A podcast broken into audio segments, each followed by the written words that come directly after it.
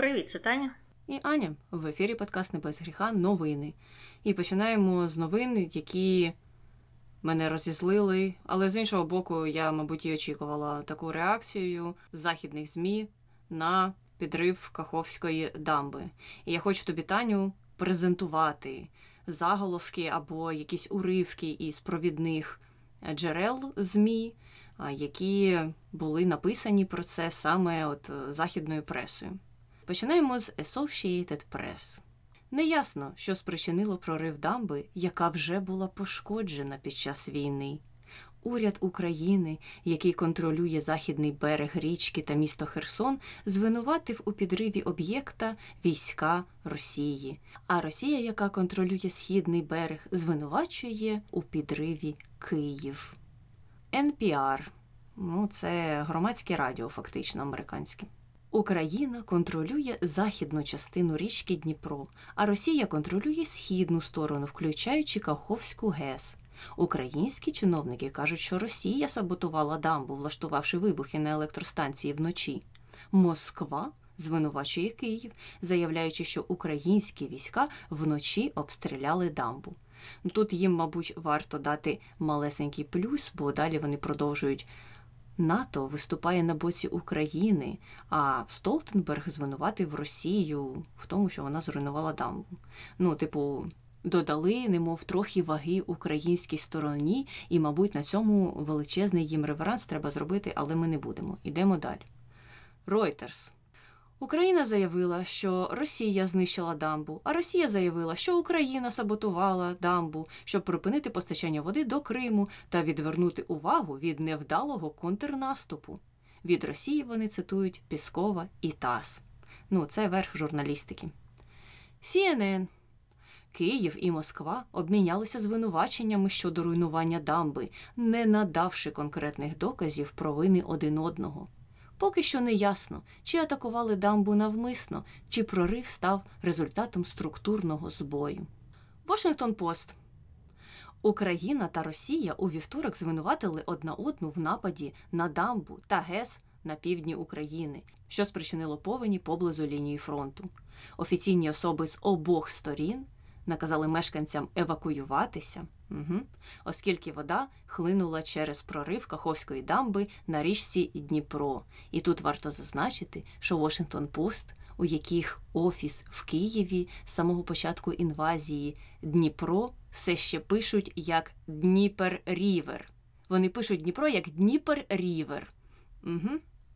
Ну і закінчимо родзинкою або вишенькою на торті, як же ж без Такера Карлсона. Це не провідне змі джерело якесь, але Такер виліз зі своєю першою передачею на Твіттері, який належить Ілону Маску. І Ілон Маск це дуже-дуже сильно вітав і репостив цю передачу.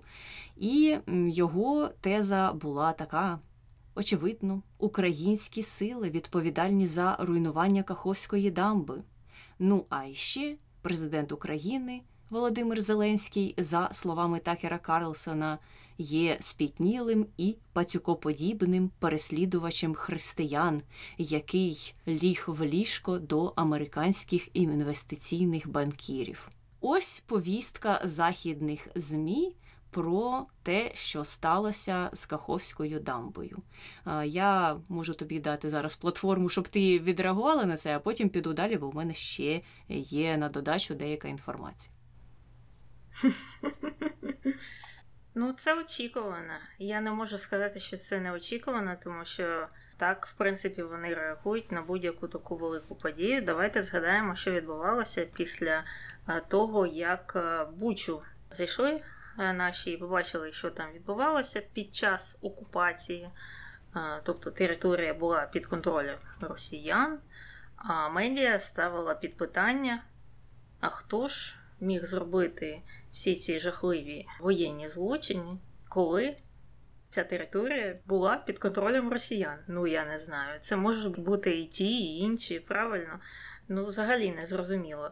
Одна сторона звинувачує інше це слово одного проти слова іншого. Таке вже було, це не нова історія. Тут, е, мені здається, в цьому конкретному випадку, ну я про це думала, е, як е, можна було цьому запобігти. Я маю на увазі такому незрозумілому і невизначеному висвітленню цієї події. І прийшла до висновку, що це через відсутність е, третьої сторони, яка б могла б про це проінформувати і це перевірити. Ну а третьою стороною в даному випадку мали б бути міжнародні організації. Тобто наша сторона офіційна е, ще з минулого року закликала МАГАТЕ відправити туди свою місію, щоб вона моніторила дамбу, ну і ЗАЕС, звісно ж. Цього не сталося. Тому вони теж якби мовчать. Так? Вони дають якісь нейтральні е, заяви. А вони мали б там бути, і вони б могли б стати цим третім таким незалежним нейтральним джерелом, яке б могло б переконати наших улюблених журналістів в тому, хто ж все ж таки винен у підриві дамби. Це могло б бути ООН, також вони ж є спеціальні такі місії, які дивляться, що там відбувається. Вони могли б туди приїхати навіть уже після аварії. Подивитися, е, спеціалісти одразу можуть зрозуміти, це був підрив всередині чи ззовні. Якщо зсередини, то очевидно, з якої сторони цей був підрив, хто е, його влаштував. Це Могли б, мабуть, бути і інші якісь міжнародні організації, яких там, там не було і досі ще нема. Тобто, у всіх всіх випадках е, проблема в тому, що журналісти вважають, що кожна з сторін бреше, і кожна сторін має певну вигоду від того, щоб щось заявити або сказати. Тому вони друкують такі дебільні статті з такими дебільними заголовками і їм потрібна якась е, ну, позиція когось іншого. Часто в ролі цього іншого виступають Сполучені Штати. Виходить Пентагон або інші якісь е, очільники а, е, якихось відомств і заявляють, що за нашу інформацію те-то і те-то сталося. В цей раз а, такого не відбулося, або воно відбулося недостатньо швидко, тому що тільки вже пізніше стали з'являтися повідомлення від очільника НАТО, який звинуватив Росію, від е, політиків е, європейських, які звинуватили Росію. І це було запізно. Це вже після того, як цей вірус невизначеності, або навіть в деяких випадках вірус звинувачення України в цьому, він вже був запущений. І був він також підтриманий явно якоюсь інформаційною кампанією, тому що активізувалися всі боти проросійські або російські, активізувалися їхні лідери думок, так звані, і інші там. Любителі Росії, і вони працювали ну, досить потужно в цей день, ці дні. І був, мені здається, так, упущений цей момент, що не з'явилася якась третя сторона, яка б це визначила. Якийсь пішов збій. А нам вони ну, вони нам ніколи не вірять. Ну, такого ще б не було в ході цієї повномасштабної війни, щоб вони просто повірили нашій стороні на слово. Вони ставлять все під питання, вони так ведуть цю політику, що п'ять слів е, від нацистів і п'ять слів від євреїв. Ну, вона абсолютно жалюгідна, я згодна. Вони так не вважають. Вони вважають, що вони борці за правду, за нейтральність, за справедливість. Ну, це їх бачення. Воно неправильно. І, до речі, Тімоті Снайдер сьогодні написав дуже доречний пост е, про те, чого це неправильно, і що так робити не можна. Але слухай, ну у мене просто очікування від журналістики дуже низькі. І мені здається, всі слухачі цього подкасту. Е, це знають. Я навіть е, не знаю, що додати, тому що ну, журналістика вона давно перетворилася е, в щось абсолютно жалюгідне, що за кордоном, що вдома. І вони забули те, чим вони повинні займатися, це шукати правду. mm А вони не не шукають правду. У них з'явилися якісь там цитати. Ну вони просто повісили. У нас є цитата від цього і від цього. Правда десь посередині. Або ми не знаємо, де правда. Той може бути правий, і і той може бути правий. Ну це не, не журналістика, або це лінива журналістика. Правильно було б, якщо вони хочуть називатися там четвертою гілкою владою чи якимось ще, вони б мали зробити своє розслідування, добиватися правди, шукати. Питати людей, їхати на місце, щось досліджувати. Це була б журналістика, це була б історія. А е, друкувати цитату одного і іншого ну це ні про що. Ну просто це може робити кожен із uh тих, хто сидить вдома на дивані, і потім буде називати себе також журналістом. І не треба для цього бюджети Нью-Йорк Таймс, наприклад. І якраз. Е, от свою другу частину щодо цієї теми я хотіла продовжити про пост Тімоті Снайдера, тому що це була, мабуть, одна єдина реакція здорової людини із заходу. Ну, я впевнена, що насправді їх було більше, але просто це така промінентна людина, яка, мабуть, е, могла б достукатися до багатьох. І він навіть не казав про там розслідування якісь, але він все одно. Негативно також оцінив цю новину повістку і дав декілька вказівок про те, як журналісти можуть орієнтуватися або, хоча б детальніше описувати те, що сталося. Перше, що він зауважив, це якраз те, що потрібно уникати оцієї легкої спокуси. Для легкої наживи говорити, ну, обидві сторони винні, ми всієї правди не знаємо. І він таки назвав це не журналістикою. Потім він додав у своєму пості, що варто ж давати якийсь контекст. Що, наприклад, якщо ви цитуєте російського якогось псевдоречника, то ви не можете його рівноцінно ставити поряд із українською офіційною особою, тому що Росія. Ну, скільки років вже бреше про те, що відбувається, а тим паче після інвазії це все ще посилилося в сто разів. І це несправедливо щодо самих українців. Ви ставите жертву на рівні з вбивцею. Ну і загалом той досвід, який ми маємо, каже нам про те, що росіяни статистично більше набагато брешуть. Українській стороні довіряти можна в цій ситуації. І тому треба давати людям контекст, тому що люди на заході можуть взагалі не знати, що відбувається. А тут їм цитують якогось Піскова і ТАСС в Reuters. Ну і що, люди, які читають Reuters, думають, ну цитують, так цитують, значить нормально. А якби вони дали контекст про те, що Пісков це головний брехун Росії, що він розказує нісенітниці якісь, тоді б, можливо, люди вийшли після читання цієї новини з ну, якоюсь іншою інформацією в голові.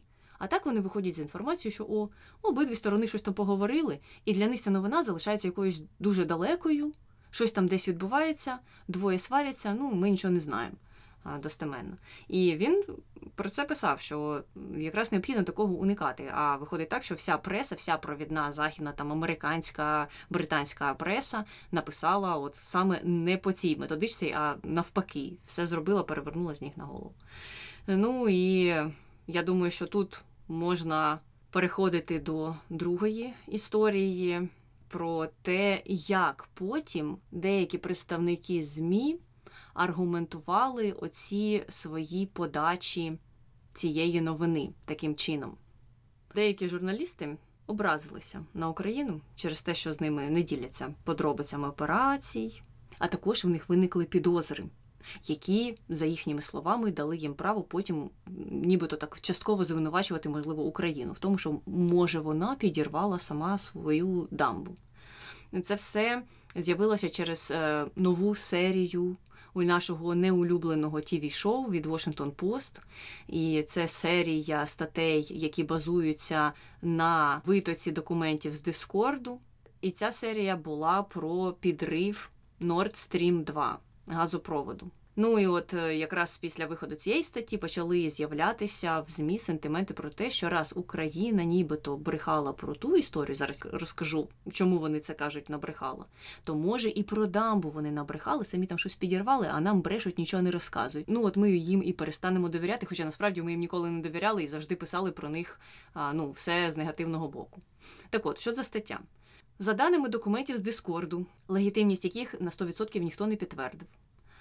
За три місяці до того, як стався вибух газопроводу Nord Stream, виявляється, адміністрація Байдена нібито дізналася від свого близького, але дуже анонімного союзника про те, що українці планують якусь таємну атаку на цей газопровід е, за допомогою невеликої групи якихось там спеціалістів з підводного заміновування. І ці всі спеціалісти підпорядковуються головнокомандувачу збройних сил України.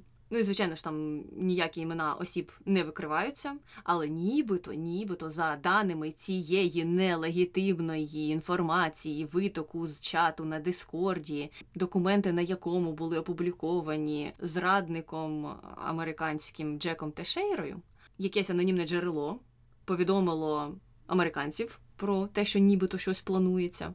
А американцям не вдалося підтвердити всю цю інформацію, не вдалося підтвердити, але вони зробили звіт і передали його якимось своїм там союзникам. І потім, уже коли написали цю статтю, там розповідається в деталях. Е, базованих на цьому нелегітимному витоці інформації на Діскорді, як там все відбувалося. Ну і в кінці так додається, що українські чиновники, які раніше заперечували причетність України до атаки на Stream, не відповіли на запити про коментарі, хоча потім це змінилося. Білий дім також відмовився це коментувати. ЦРУ також відмовилося від коментарів, але анонімні джерела, звичайно ж, коментують і кажуть, що це все правда. Але ми не будемо викривати анонімні джерела, тому що ми боїмося за їх безпеку там чи ще щось, ще щось, ще щось. Ось така стаття вийшла. Я слухала декілька новинних джерел про реакцію західних експертів, або ну тут хочеться дуже додати псевдоекспертів на цю статтю. Найбільше мене не порадував один подкаст, е, який досить відомий тут у США. Він називається Pod Save the World. Його ведуть екс-працівники Білого Дому за каденції Обами, які були зав'язані у сфері зовнішньої політики. І от їхня реакція була, в принципі, дуже схожою на реакцію інших журналістів, які вже аналізували цю статтю з Washington Post. Вони це назвали найтупішим, що Україна могла зробити за історією інвазії, як Україна взагалі така обнагліла, так вчинила зі своїми союзниками, адже ж там, в цьому Нордстрімі, були зав'язані європейські гроші. Виходить так, що Україна однією рукою підриває е, цей е, газопровід, а іншою рукою просить подачки в Європи і в Америки. А що, якщо Європа скаже ні тепер, коли вони дізнаються про те, що Україна отака і робить все без їхнього відома? А що тепер, якщо Америка скаже ні на всі їхні запити про зброю і про фінансову допомогу? Вони що про це не думають. Ну, якісь дурники, якісь дурники. Отака звучала інтонація від цих ведучих. І дуже цікаво, що вони протягом 10 хвилин, мабуть, обговорювали цю історію і обговорювали її, начебто, вже доведено, і начебто всі офіційні посадовці дали. Підтвердження цієї історії і в Білому домі, там, і в Пентагоні, і в ЦРУ, і в Україні. Тобто вони це обговорювали як факт, наче те, що вже сталося. Вони в деталях обговорювали, як мінувався цей газопровід, але потім, приблизно там після 10 хвилин дискусій, вони так трошки зауважили на 5 секунд, що виявляється, ну ви ж розумієте, це все ж таки виток на Дискорді. Достеменно ще невідомо, чи ця інформація легітимна, її легітимність ніхто не підтвердив. Але ми продовжимо нашу дискусію. Українці все одно такі дурні, і оце ж вони щось таке собі надумали самі робити, а нас не повідомляти. Ну і тепер ми з цього вийдемо з висновком, що на рахунок усіх майбутніх історій, включаючи підрив Каховської дамби, ми їм не довірятимемо, тому що якщо вони були типу спроможні за даними нелегітимних документів на підрив Нордстріма, то хто їх знає, може і дамбу вони самі підірвали. Як тобі така реакція на цю новину і ця новина взагалі? Ну, Washington Post займається, продовжує займатися тим, чим воно займалося і раніше кліками, клікбейтом, сенсації, скандали, розслідування. Ну, жахливими речами їхня стаття була в звичайній так статистиці, де не було чітко зазначено, що ці документи вони не знають, е, наскільки вони є правдивими. А це вже означає, що не можна полягатися на них і не можна робити висновки швидкоруч. Але ну, це не зробить сенсацію. якщо ти так напишеш. Що ми отримали якісь е, незрозумілі скани, не знаємо, що, не знаємо як, не знаємо, правдиві чи ні. Ми взагалі десь там по форумам полазили. Вони б ще б на форчан пішли і позбирали б там теорії що там люди пишуть, і потім написали б у себе в Washington Post і сказали: ну там люди на форчані пишуть чи на Reddit. Це теж може бути правдою. Ну, якщо хтось так думає, то так і є, мабуть. Сам стиль подачі у них же такий. Ну і потім інші люди, наприклад, як сі з цього подкасту, також продовжують е, цю ж саму манеру, особливо якщо вони там ультраправого або ультралівого спрямування. Це звичайна справа. Це жахливо, але це сучасна журналістика. Ну, вона в це перетворилася. Вони ганяються mm-hmm. за історіями. А це, ну як, на їх думку, як вони сказали, дуже гучна історія, такий скандал, такий скандал. Але в той же час, ну, от з того, що ти сказала, досить дивною. Хоча це також не дивно, як вони позиціонують цю історію в тому плані, що от е, Україна проштрафилася, так, зробила щось погане, ну, на їх думку, так, вони в це вірять. А це значить, що вона не заслуговує на допомогу. І що, начебто, що Україна всім винна, а не навпаки. Тобто концепція у них така, що вони займаються доброчинністю, так, Сполучені Штати і Європа, допомагаючи нам. Але ж це не так. Ну, ми ж е, оберігаємо їх, Європу і НАТО. Наші війська. Не НАТО ж е, воює з Росією, а вони е, зовсім це перекручують і ну, виставляють себе такими героями, благодійниками, які допомагають бідним і нещасним. І ці бідні і нещасні мають мати безпрецедентну репутацію, бути краще, ніж Ісус Христос. Бо якщо вони трохи гірше, ніж Ісус Христос, то вони, значить, не заслуговують на це, бо такий у них світогляд. І е, другий момент це те, що сьогодні вже Зеленський коментував це, він давав інтерв'ю німецькому виданню, і там журналіст його питав про це. Той сказав, що він, як президент, не надавав такі накази, і якщо у журналістів, так, у людей, які це публікують, є докази, то хай їх е, представлять. Якщо у них є докази того, що цю історію було е, замішане е, військове керівництво України, то хай надають докази. Ну, слухай, цікаво, що вони про це не спитали під час інтерв'ю з ним. Ну тоді, коли вони приїжджали на початку квітня, бо, начебто, у них були всі документи на той момент. А вони спитали там тільки про п'ять або про скільки, по Пригожина вони спитали, коли це ще не було опубліковано. А про це не спитали, і тоді я думаю, хм, можливо, вони е, дошукують якісь документи, може їх там хтось домальовує, а вони такі, о, новеньке щось. Хм. Треба надрукувати обов'язково. Тут що можна сказати про це? Це журналістика дуже низького рівня. І, до речі, прокинулись, прокинулись наші журналісти. Через півтора року повномасштабної війни вони помітили, що щось не так з іноземною журналістикою. Ну, може, вони і раніше це помічали, але вони ніколи не були настільки вокальні про це. Тому що вчора просто я бачила ну, дуже багатьох е, представників нашої медіа спільноти, які такі, Боже, як так можна? А що ж це вони таке пишуть?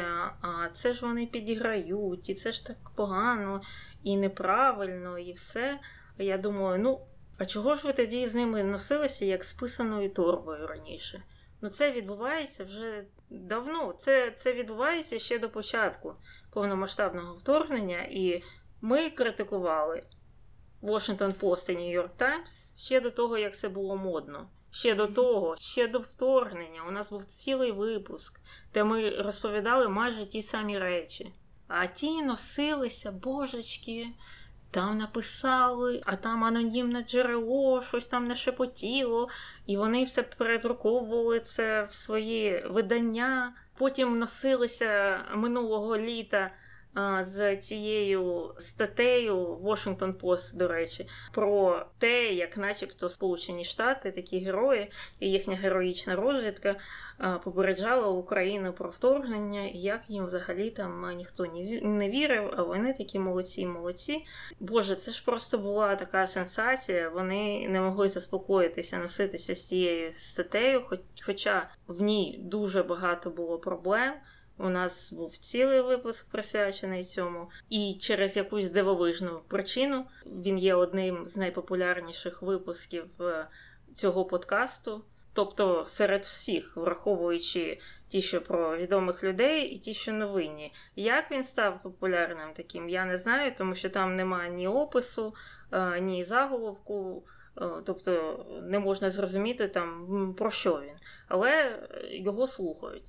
Ем, так от, так ми ж там розкритикували їхній підхід, е, те, з якою зневагою вони ставилися до нашої сторони, е, до наших представників офіційних. А нашим журналістам дуже подобалось. Дуже подобалося. Вони з відкритим ротом. Ви що, Washington Post написав. Треба вірити кожному слову і сприймати все за чисту монету.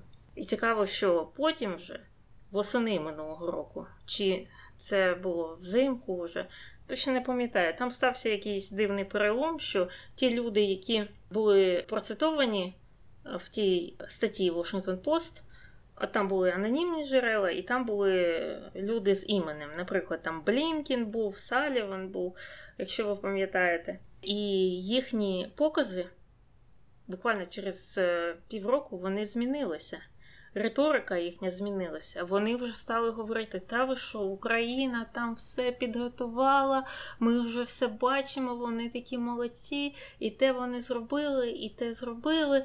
І взагалі Зеленський така стоїчна людина. Тобто. Абсолютна протилежність до того, що було написано в тій статті. І це одні і ті ж самі люди. Також дивна ситуація. І от пройшло півтора року, і до них дійшло до наших журналістів що не можна просто отак от вірити зарубіжним журналістам, що, можливо, у них є своя адженда, можливо, вони щось просувають, можливо, те, що вони пишуть, є частиною взагалі не зовнішньої, а внутрішньої політики. Можливо, там якісь суперечки всередині, і вони підіграють ним. Можливо, вони пишуть про свою класну розвідку через те, що вони хочуть виглядати краще. Можливо, це так є. Не треба страждати меншовартістю, як вони люблять. І я думаю, що це вже великий е, прогрес е, для нашої спільноти медійної. Я думаю, може я доживу ще до того дня, коли вони будуть один одного критикувати, а не замовчувати проколи, джинсу, продажність політичну і бізнесову своїх колег. Ну, вони ж бачать, вони знають, хто ці люди. Вони знають, хто підіграє кому, хто а, пише заказуху. Вони ж ну, всі в одній тусовці, але мовчать. Мовчать. Я хочу побачити розслідування на журналістів. Журналістів про журналістів. Я хочу, щоб вони розповіли, як фінансуються деякі видання, які приховують, як вони фінансуються. Наприклад, цензор. Чому? Невідомо, хто його фінансує. Чому, коли питають у редактора цензора, а хто вам дає на це гроші, у редактора стається істерика ще більше, ніж зазвичай. Він взагалі істерична людина, але коли них про це питає, він просто впадає в якийсь е, незрозумілий стан, е, кричить на всіх, всіх звинувачує. Чого? Про це ніхто не пише. Я думаю, що я дуже хочу дожити до того моменту коли журналісти перестануть прикривати своїх. Вони ж хочуть, щоб політики не прикривали своїх, щоб вони висловлювалися, коли хтось там робить якісь погані речі, щоб вони їх звільняли. Ви робіть те ж саме. Тому що ваш рейтинг підтримки, а точніше, недовіри до преси, якраз через поганих гравців, через ці погані яблука, які є серед вас. І вони впливають на адекватних людей. І якщо от повикидувати ці погані яблуки, то, можливо, рейтинг довіри до вас підвищиться, а ви їх покриваєте. Ти все. Рент. Рент закінчено. Але з журналістами не закінчено, ну, тому що вони образилися через таке висвітлення або невисвітлення для них українською владою певних питань. А от коли, за їхніми словами, вони намагаються щось дізнатися кудись там прошмигнути і десь е, зробити репортаж, то українська влада е, закриває їм двері, причому дуже агресивно. На семафорі вийшла стаття про те, що журналісти, які висвітлюють інвазію, мають конфлікт з українським урядом е, через те, що уряд дуже контролюючий і видає акредитацію тільки тим, хто позитивно висвітлює події, які відбуваються, або позитивно для української влади, а паралельно забирає у тих, хто негативно висвітлює. Ну, Мені здається, що це таке твердження, яке можна одразу спростувати тим, що всередині України є купа журналістів, які дуже негативно висвітлюють, і нічого їм не стається, нічого в них не забирають. Але ну то таке, є у них такий сентимент, і деякі історії з того, що було написано в цій статті на семафорі, ну можливо, мають поле для дебатів. Наприклад, там була історія, яка стосувалася українського фотографа, якого звати Максим Дондюк, і він для Нью-Йоркера робив фоторепортаж. Вони поїхали з журналістом Нью-Йоркера на позиції на передовій, і там брали інтерв'ю в бійців і фотографували їх. Ну а потім йому, за його словами, Е, сказали, що можливо його позбавлять акредитації після того, як в Нью-Йоркері вийшла відповідно ця стаття. Ну і він відреагував на цю новину, тим, що владі просто невигідно показувати реальну ситуацію, і вони цього бояться. Вони тільки влаштовують якісь фотоопи, прес-опи, там де всі красиві і веселі. А правда, вона ж не така. Мені здається, що можливо тут є інша сторона медалі в плані того, куди вони їздили, що вони фотографували. Тобто, у мене більше запитання до того, за що у них хотіли відібрати акредитацію, якщо хотіли, і чим це аргументували. Тобто, чи це були просто фотографії сумних людей, чи це була якась інформація, яку уже 100 років назад сказали, що не можна розповсюджувати без дозволу генштабу. І також тут паралельно інше питання йде, бо журналісти ж звинувачують в цій статті в семафорі уряд, але в принципі такими речима оперує і Генштаб також. Генштаб, мабуть, всі дуже бояться просто звинуватити. Але що мене в цій статті ну просто неймовірно взбісило, так це те, що до групи журналістів, які скаржилися на українську владу, доєдналися журналісти NBC, які, виявляється, хотіли потрапити до е, Криму для репортажу. І вони туди потрапили. Вони поїхали потягом з Москви до Криму і зняли там свій матеріал, в якому багато росіян, які туди заселилися, розповідали, що це їхня земля. Ну, цікаво, чому вони не знайшли людей, які б розповідали про те, що росіянам треба забиратися з Криму. Можливо, тому що ці люди зникають таємничим чином, їх викрадають, їх тримають у в'язницях. Може, їм туди треба було зайти для того, щоб свій репортаж зробити в Криму, до якого вони добиралися потягом з Москви.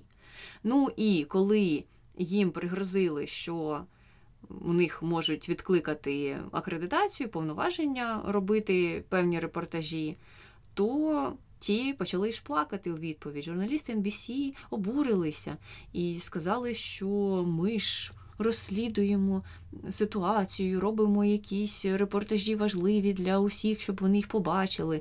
На що речник МЗС сказав, що це порушення українського законодавства, і ми не хочемо створювати такі прецеденти, щоб потім з Москви до Криму їздили будь-які новинні компанії, бо їм так просто захотілося зняти якийсь репортаж, який потім російська пропаганда буде транслювати у себе на телебаченні 24 на 7. І якщо хочете їхати до Криму, їдьте через Україну.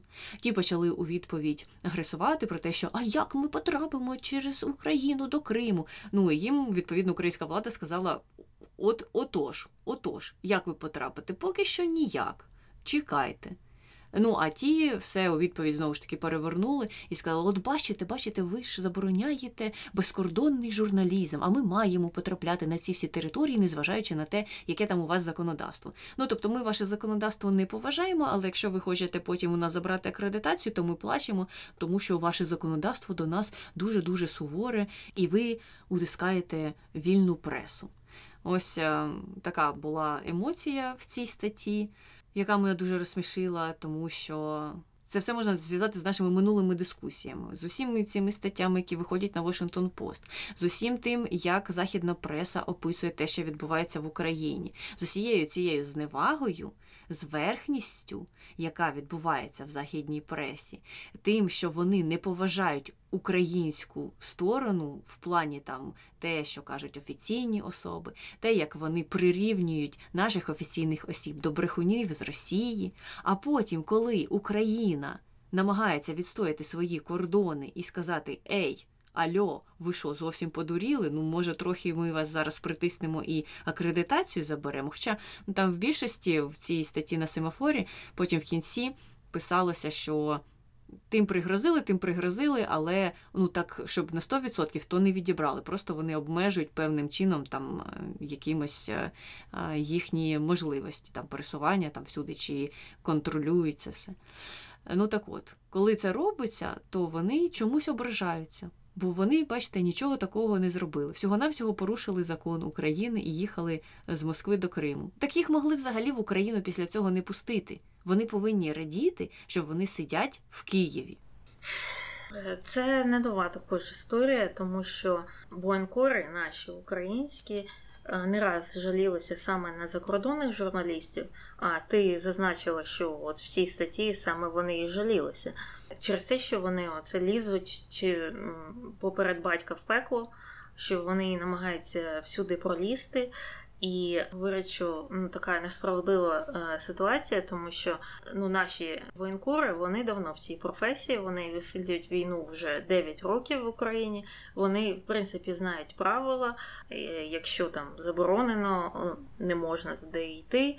А якщо вони порушать, то є велика загроза е, ну, втратити оцю от ліцензію перепуску. А закордонні журналісти, ну у них немає такого страху. Вони там ці втратять е, журналісти, якщо втратять, так а пришлють якусь нову групу, і вони знову будуть лізти поперед батька в пекло. Так у них була е, проблема в тому, що часто, принаймні раніше, коли там були більш такі розмиті правила, зараз вони ще е, більш строгими їх зробили то виходило так, що найкращі там історії або перші історії діставалися зарубіжним журналістам через їхню нахабність, через те, що вони не притримуються правил. І це продовження фактично цієї історії, що вони хочуть лізти туди, куди їм не можна лізти, і висвітлювати те, що їм не можна висвітлювати, або, як ти казала, порушувати українське законодавство і їхати в Крим через Росію.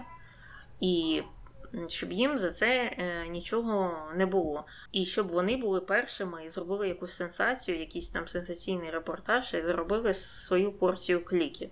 Так що це не нове, так, це зневажливе ставлення, тому що я б ну, подивилася, щоб вони говорили в Сполучених Штатах, якщо б вони полізли на військову базу фотографувати там чи е, робити якісь репортажі без дозволу військового керівництва очільника цієї бази, якщо б вони поїхали на якесь виробництво чогось там пов'язаного з війною військового. Я думаю, що вони не сперечалися. Я думаю, їм би стало страшно, що можна і по статті якійсь піти, не просто позбутися ліцензії, а присісти кудись. Вони б цього не робили. Вони, е, мені здається, якусь безкарність е, відчувають. І також, ну, як ти сказала, зверхність. Це абсолютно не новий феномен. Ми знову про це говорили ще до початку повномасштабного вторгнення. Тільки всі чомусь ставали на сторону цих журналістів. Ну, не всі, це зрозуміло, що не всі, але дуже велика частина. Так що, ну, знову ж, це погано, але я не задоволена. Отак от. Так, дійсно. Ну, але просто, знаєш, є такі новини. Сьогодні їх було дуже багато, таких тригерних, які з одного боку не дивують, але з іншого боку, ти не можеш прийти повз них, е, тому що вони викликають в тебе все одно якісь дуже дуже негативні емоції. І тому, щоб трохи це все остудити на затравочку, я коротко скажу, що ось недавно, буквально перед тим як ми почали записувати цей випуск, прийшла новина про те, що Міністерство юстиції США готується звернутися до присяжних у Вашингтоні, ну в столиці мається на увазі, з проханням пред'явити звинувачення колишньому президенту Трампу у порушенні закону про шпигунство і перешкоджанні правосуддю. І це має статися нібито скоро-скоро, тому що там один із ключових свідків це екс-голова адміністрації президента, мабуть, десь така посада, якщо її перекладати на українську, Марк Медоус почав співпрацювати зі слідством за даними журналістів, і це дуже сильно вплинуло на хід справи. Тому будемо чекати, поки що про це в деталях не говоримо, тому що нічого не відомо. Це все на рівні таких чуток неофіційних заяв. І сподіваємося, що до наступного подкасту в нас вже будуть більш позитивні новини про те, як Дональд Трамп, можливо, скоро піде в таку невеличку кімнатку за решіточкою. Е, так, це чудова новина, і є ще інша е, стосовно Такера Карлсона, е, який оце ж записав цей жахливий ролик про Україну в повній конспірології. Ну, в своєму стилі навіть не хочу коментувати. І сьогодні Fox канал, на якому він працював до цього, поки його не вигнали, заявив, що він порушив умови контракту а там умовою було те, що він не піде кудись е, працювати е, на інше медіа протягом е, якогось часу. І він його порушив. І так що будуть продовжуватися оці от жахливі медійні розбірки між жахливим каналом Fox і жахливою медіа персоною Такером Карлсоном. Чекаємо розвитку подій на цьому фронті також це позитив. Ну і наостанок, я думаю, так як випуск був трохи сумний, але він не має бути насправді е, сумним, тому що це ніколи не був зрадофільський подкаст. Я завжди думаю про те, що правда, ну що б там вони не писали. Е, і які б вони лінії не гнули, і як би вони там зараз не ставилися до України. Війна закінчиться, вона закінчиться нашою перемогою, і факти будуть в будь-якому е, випадку встановлені. Треба згадати тільки, що вони не крутили з тим е, збиттям Боїнгу. Там було більше 20 теорій, які вони вигадали від божевільних до менш божевільних. Але правда була встановлена. І тепер це ну, загальновідомий факт, хто відповідальний за це. І так буде у випадку всіх цих інших історій. І я думаю, у випадку з цією дамбою е, це буде встановлено у найближчому майбутньому, там навіть не треба чекати закінчення е, війни, і е, це поставить крапку в цій історії.